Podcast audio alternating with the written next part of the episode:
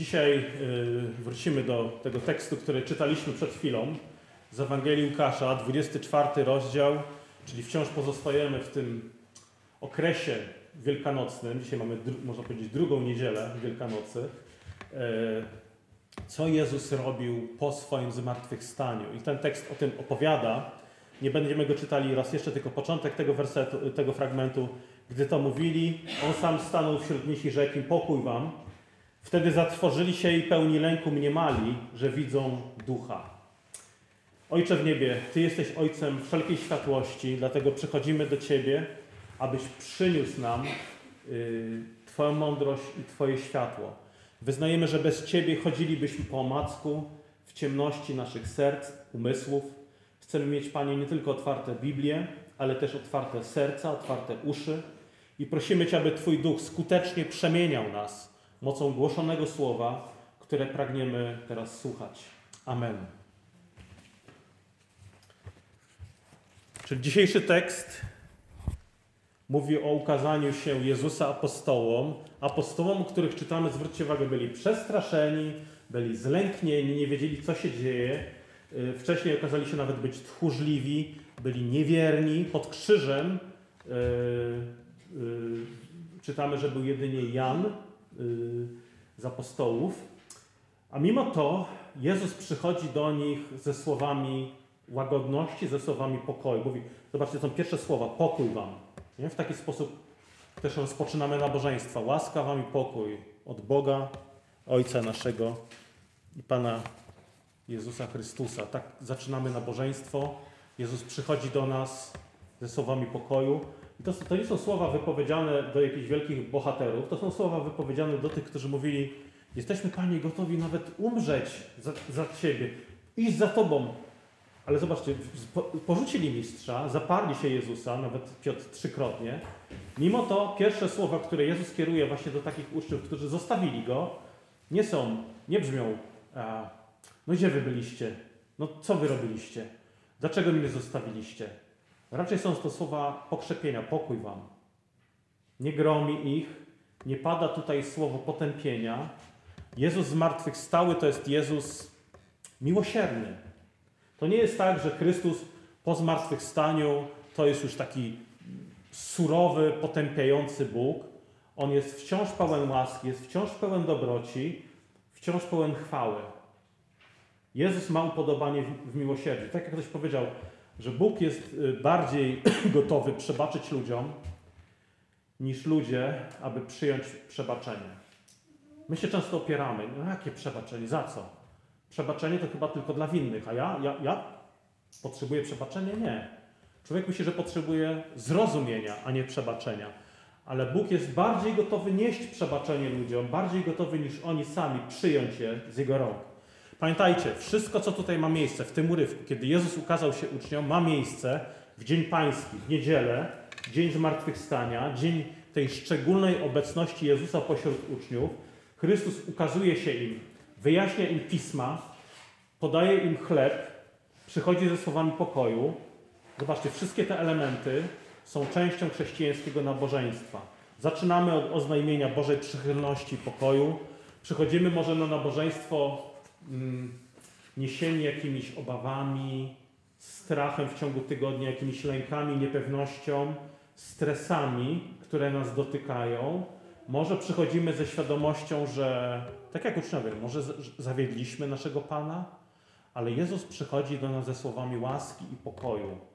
I to postępowanie naszego Pana niesie bardzo praktyczną lekcję dla nas. Tą lekcją jest obowiązek łagodnego postępowania ze słabszymi, ze słabszymi uczniami, z, z tymi, którzy, którzy może są targani wątpliwościami.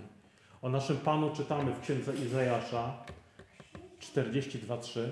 Trzciny nadłamanej nie dołamie, ani knota gasnącego nie dogasi. I taki jest nasz Pan. Jest łaskawym, miłosiernym, dobrym Bogiem. Kiedy Pan Jezus zwraca się do uczniów, to też Jego celem nie jest wyrzucenie z siebie oburzenia. Jego celem są oni. Nie chce zdobyć zwycięstwa w argumentacji, chce zdobyć człowieka. Także nie wolno nam odrzucać ludzi tylko dlatego, że, że zawodzą, że, że nie wiedzą wszystkiego, że nie rozumieją pewnych rzeczy. Nie mamy pogardzać innymi dlatego, że nie zrozumieli tego, co ty zrozumiałeś może wcześniej, co zrozumiałeś dawniej. Więc nie irytuj się, że ale jak on może jeszcze tego nie wiedzieć? Ojej. I czasami brakuje nam cierpliwości w postępowaniu z ludźmi. Ale jednym z owoców Ducha Świętego, czytamy w liście do Galacjan, jest cierpliwość. Apostoł Paweł napisał: Dla słabych stałem się słaby, aby słabych pozyskać. Ze względu na słabych w wierze był gotowy, żeby na przykład w ich obecności nie jeść mięsa albo nie pić wina. Jezus taki jest. Jezus po zmartwychwstaniu objawił się jako łaskawy Pan. Tak? Pokój Wam. Dlatego niech Twoja obecność w życiu innych ludzi łączy się z pokojem. Tak są tacy, myślę, że każdy z nas zna ludzi, których obecność łączy się właśnie z jakimś stresem. Oj, ludzie, co teraz będzie?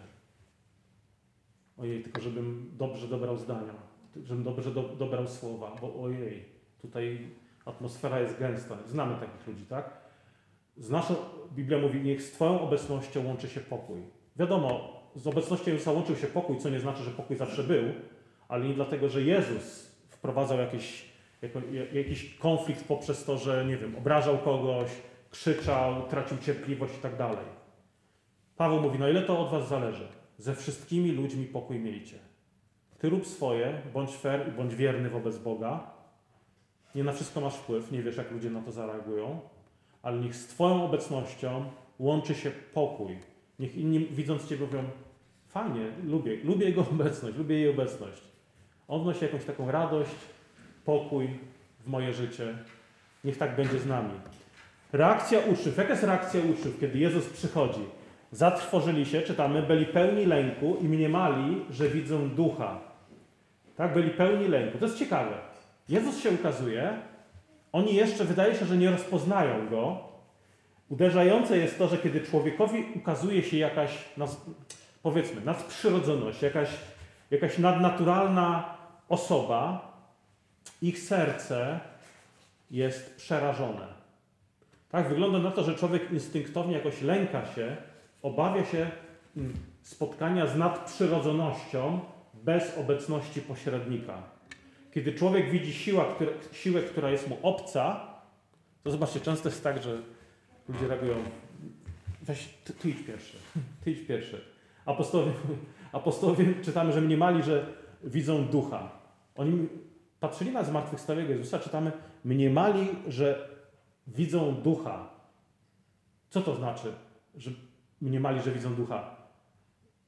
Czy duchy istnieją? Odpowiedź brzmi tak. Istnieją, zaraz powiemy, co to znaczy, że istnieją. Istnieją istoty, które nie mają fizycznego ciała.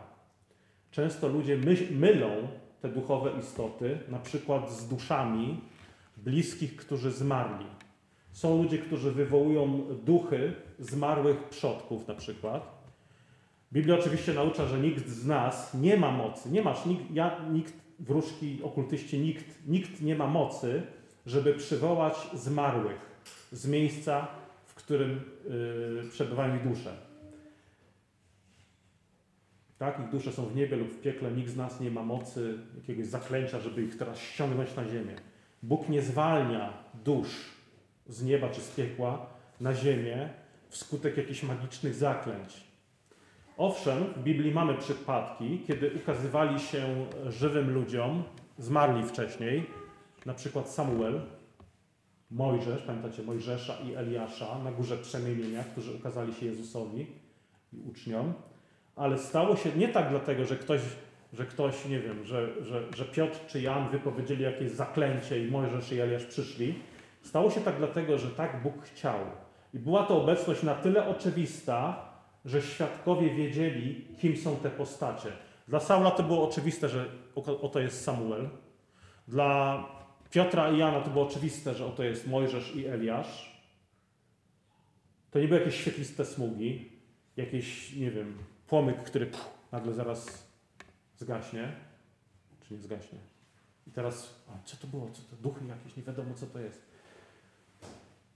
I teraz, y, no co więc z duchami? Co więc z duchami? No Biblia mówi, że istnieją duchy, innymi słowy, istnieją duchowe istoty.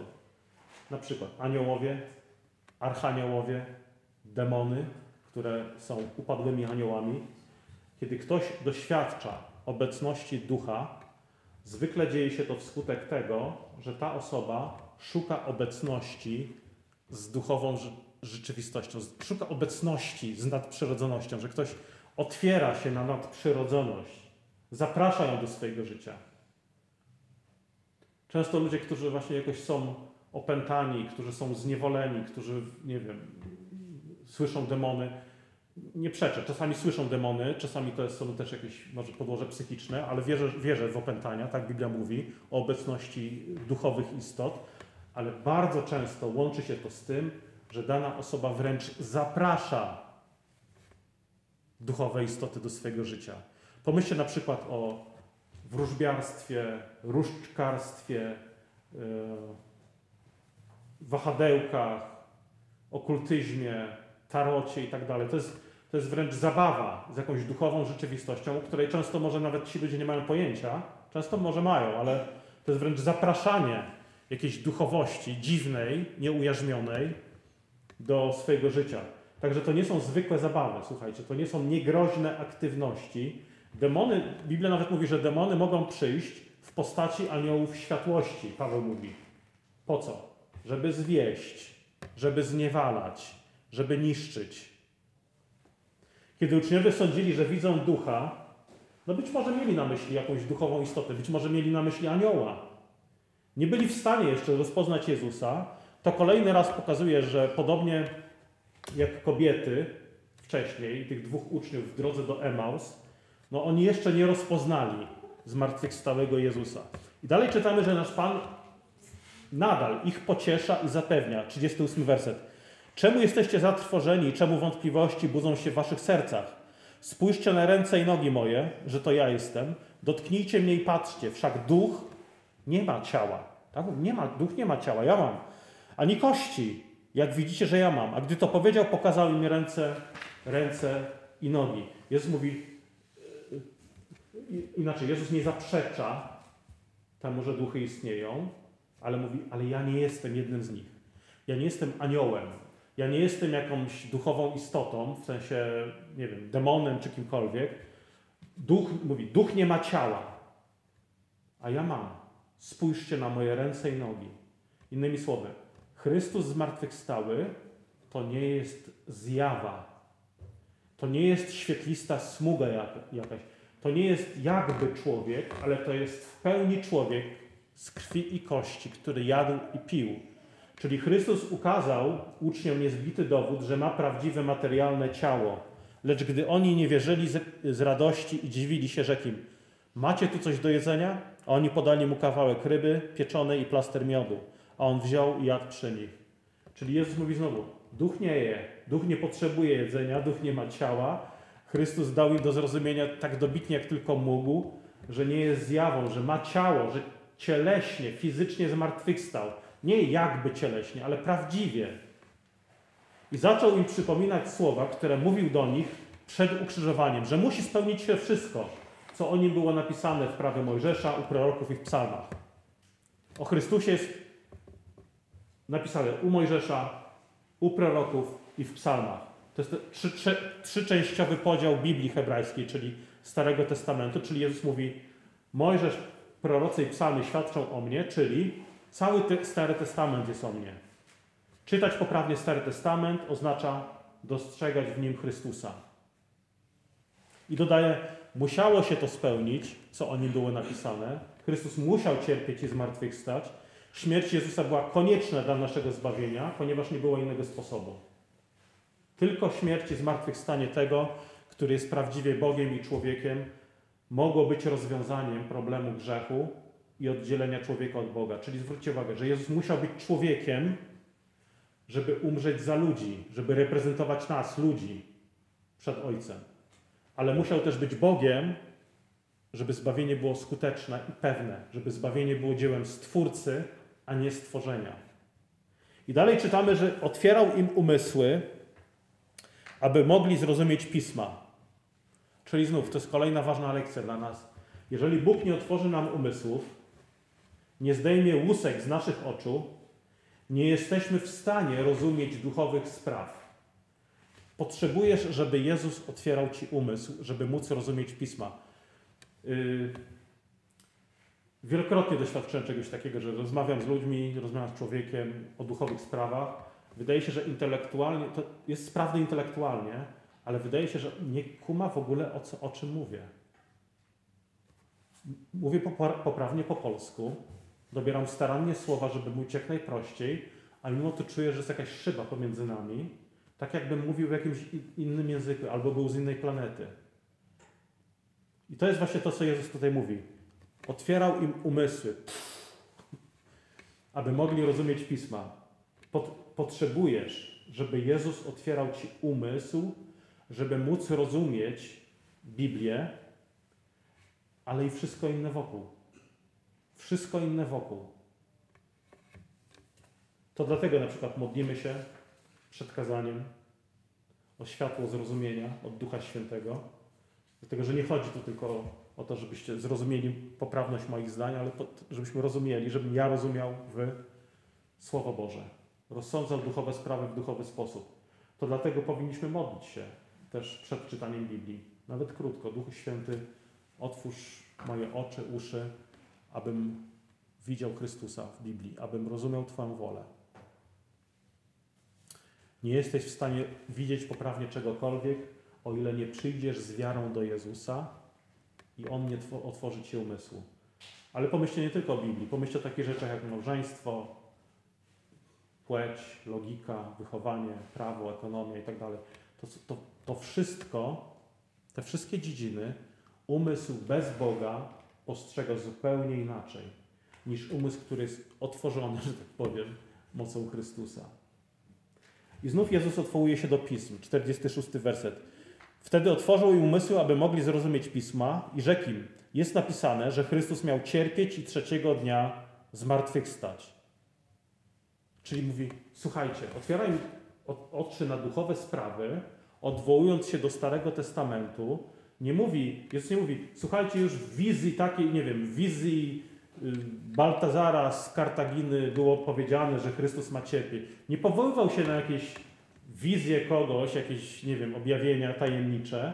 Nie mówił, że już w ósmej, w ósmej tajemnicy syjońskiej przecież już była odkryta czwarta pieczęć i, wiadomo, i tam było powiedziane, że Chrystus miał cierpieć i zmartwychwstać. Nie, Jezus mówi o tym, co było, co było oczywiste, odsłonięte w Piśmie Świętym. Jest napisane, powiedział. Jest napisane, że Chrystus miał cierpieć i trzeciego dnia zmartwychwstać. Nie mówię wam o niczym tajemniczym. Każdy z was miał dostęp, zna Pisma Starego Testamentu. Jest napisane. To też pokazuje szczególny szacunek naszego Pana do Pisma, do Pisma Świętego. Cytował Pismo, odwoływał się do Pisma, żeby ukazać, że pewne wydarzenia muszą nastąpić dokładnie tak, jak Pismo mówi.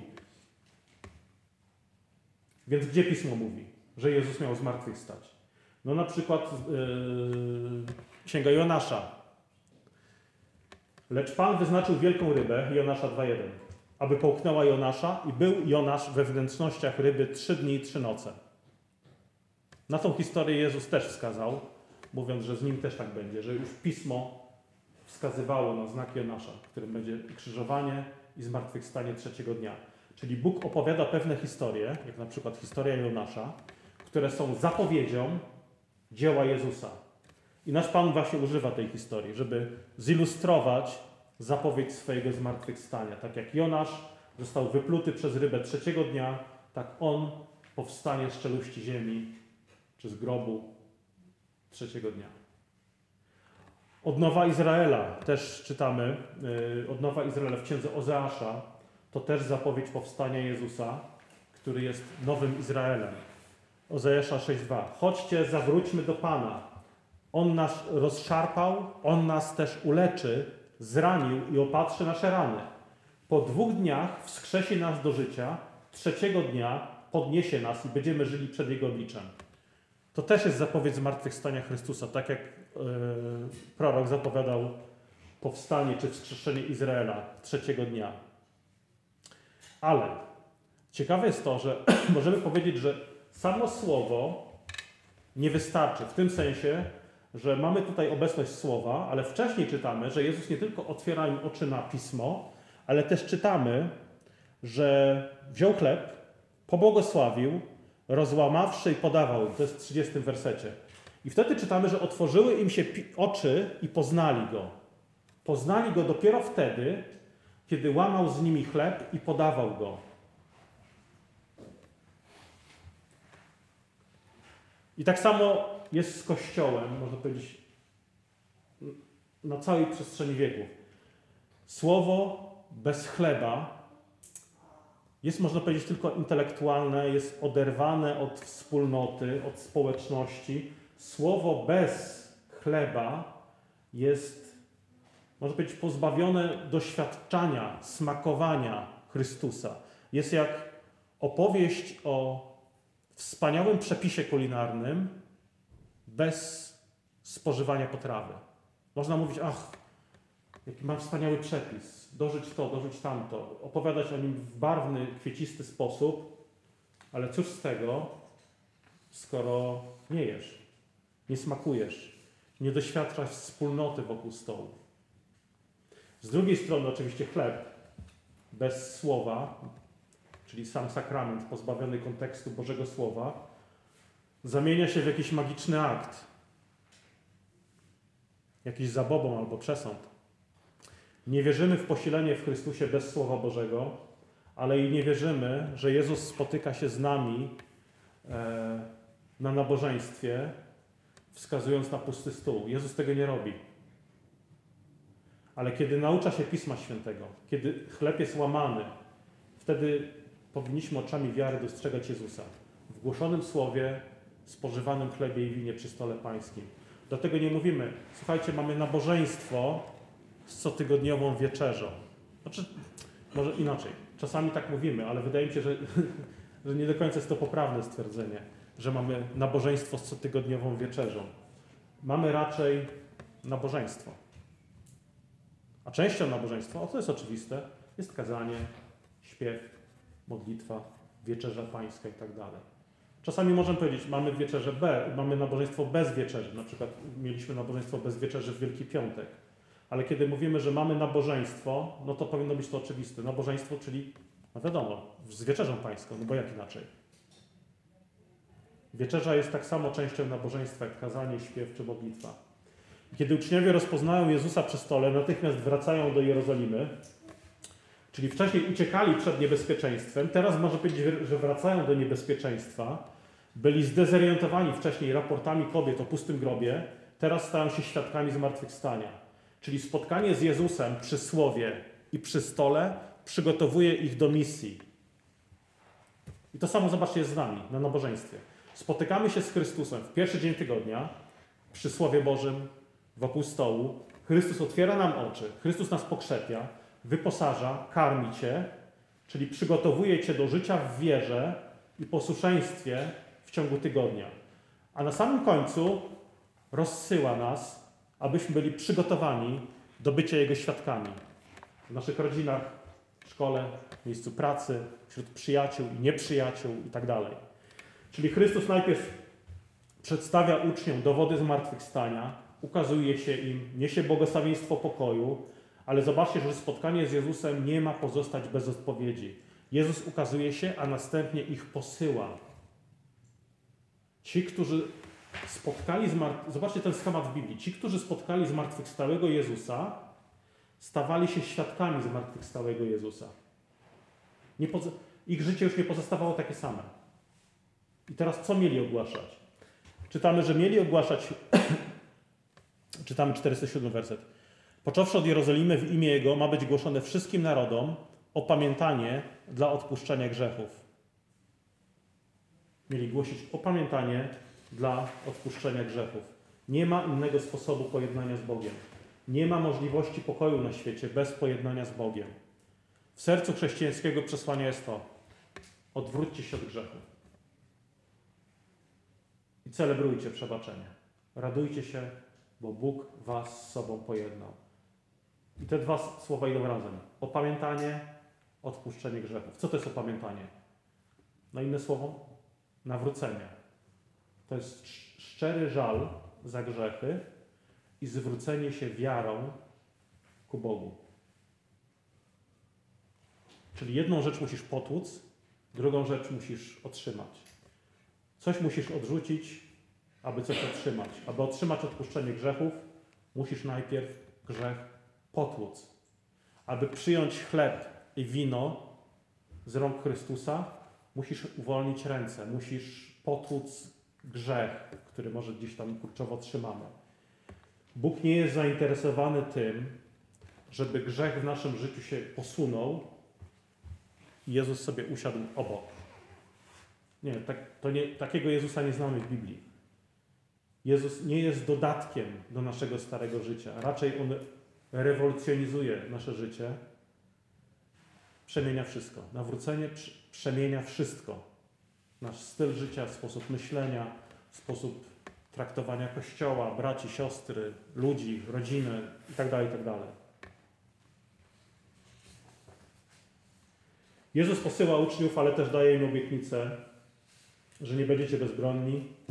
Pozostańcie tu, aż zostaniecie przeobleczeni mocą z wysokości. Oczywiście mówił o Duchu Świętym. Czyli Bóg wysyła, ale i wyposaża. Tak jak ktoś powiedział, że Bóg wyposaża powołanych, a nie powołuje wyposażonych. Jeżeli Bóg Cię posyła, mówi, bądź moim świadkiem zmartwychwstałego Jezusa, tam gdzie jesteś, wyposaża Cię odwagę, dary Ducha Świętego. Jeżeli Bóg powołuje cię do roli, nie wiem, szefa, rodzica, męża, żony, to bez obaw. On da ci też zbroję. Wyposaży cię w narzędzia, żebyś sprostał temu zadaniu. I ostatnia jeszcze myśl e, związana z samą Ewangelią Łukasza. Ewangelia Łukasza, której częścią jest ten urywek, można powiedzieć, zatacza takie wielkie, wielkie koło.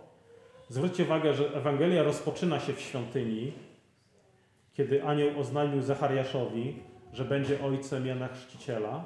I Ewangelia kończy się w świątyni, gdzie uczniowie, to jest ostatni werset, nieustannie chwalą Boga. Od świątyni do świątyni. Dalej, zwróćcie uwagę, Ewangelia Łukasza zaczyna się pieśniami Marii i Zachariasza, a kończy się wielką radością uczniów, czyli znowu te, te dwie klamry. Dalej zwróćcie uwagę, że na początku Ewangelii Jezus zaginął, Łukasz mówi o tym w drugim rozdziale, zaginął na trzy dni i został odnaleziony przez swoich rodziców. Wyjaśnia, czy nie wiedzieliście, że muszę być w domu Ojca mego? Tutaj na końcu Ewangelii też Jezus zostaje odnaleziony trzeciego dnia i ponownie wyjaśnia ucz, tym razem no, uczniom, nie rodzicom, że musi się zająć sprawami swojego ojca. Ale krąg, który Łukasz zamyka tą historią, jest, jest w rzeczywistości jeszcze większy. Dlatego, że na początku historii czytamy, że człowiek upadł w grzech, jedząc owoc z zakazanego drzewa. Kiedy Adam i Ewa zjedli owoc, czytamy, że otworzyły się im oczy obojgu, poznali, że są nadzy. Jezus, nie Jezus, Łukasz podaje nam, opowiada nam tutaj podobną scenę. Czytamy, że, że, że Jezus łamie chleb z uczniami, po czym otwierają się oczy. Dzieje się to w pierwszy dzień nowego stworzenia, dzień zmartwychwstania. Bóg nas gromadzi w niedzielę, pierwszy dzień tygodnia, otwiera nasze oczy. W pierwszą Wielkanoc Ojciec nie tylko mówi, to jest Syn mój umiłowany, oświadcza również oto czynię wszystko nowym. I to jest ta dobra nowina. Chrystus stał się człowiekiem, Chrystus umarł, Chrystus zmartwychwstał. Niech radość Wielkanocy towarzyszy nam każdego dnia. Ale też wnośmy ją w życie innych ludzi, naszą obecnością. Tak, żeby z naszą obecnością łączył się właśnie ten Chrystusowy pokój, ta Chrystusowa radość. Pomódlmy się. Duchu Święty, dopomóż nam wyznawać z radością i ochotą, że dla nas istnieje tylko jeden Bóg, dawca wszystkich dobrych doskonałych darów, jeden Pan, nasz Zbawiciel Jezus Chrystus. Nie dopuść, abyśmy kiedykolwiek zaparli się naszej wiary lub zapomnieli o Twoich darach i błogosławieństwach. Niech Twoje słowo w nas pracuje i wydaje owoc ku zbudowaniu i ku dojrzałości y, naszej, naszych bliźnich. Wysłuchaj, Panie, nas, który działasz w jedności z Synem i Duchem Świętym. Amen.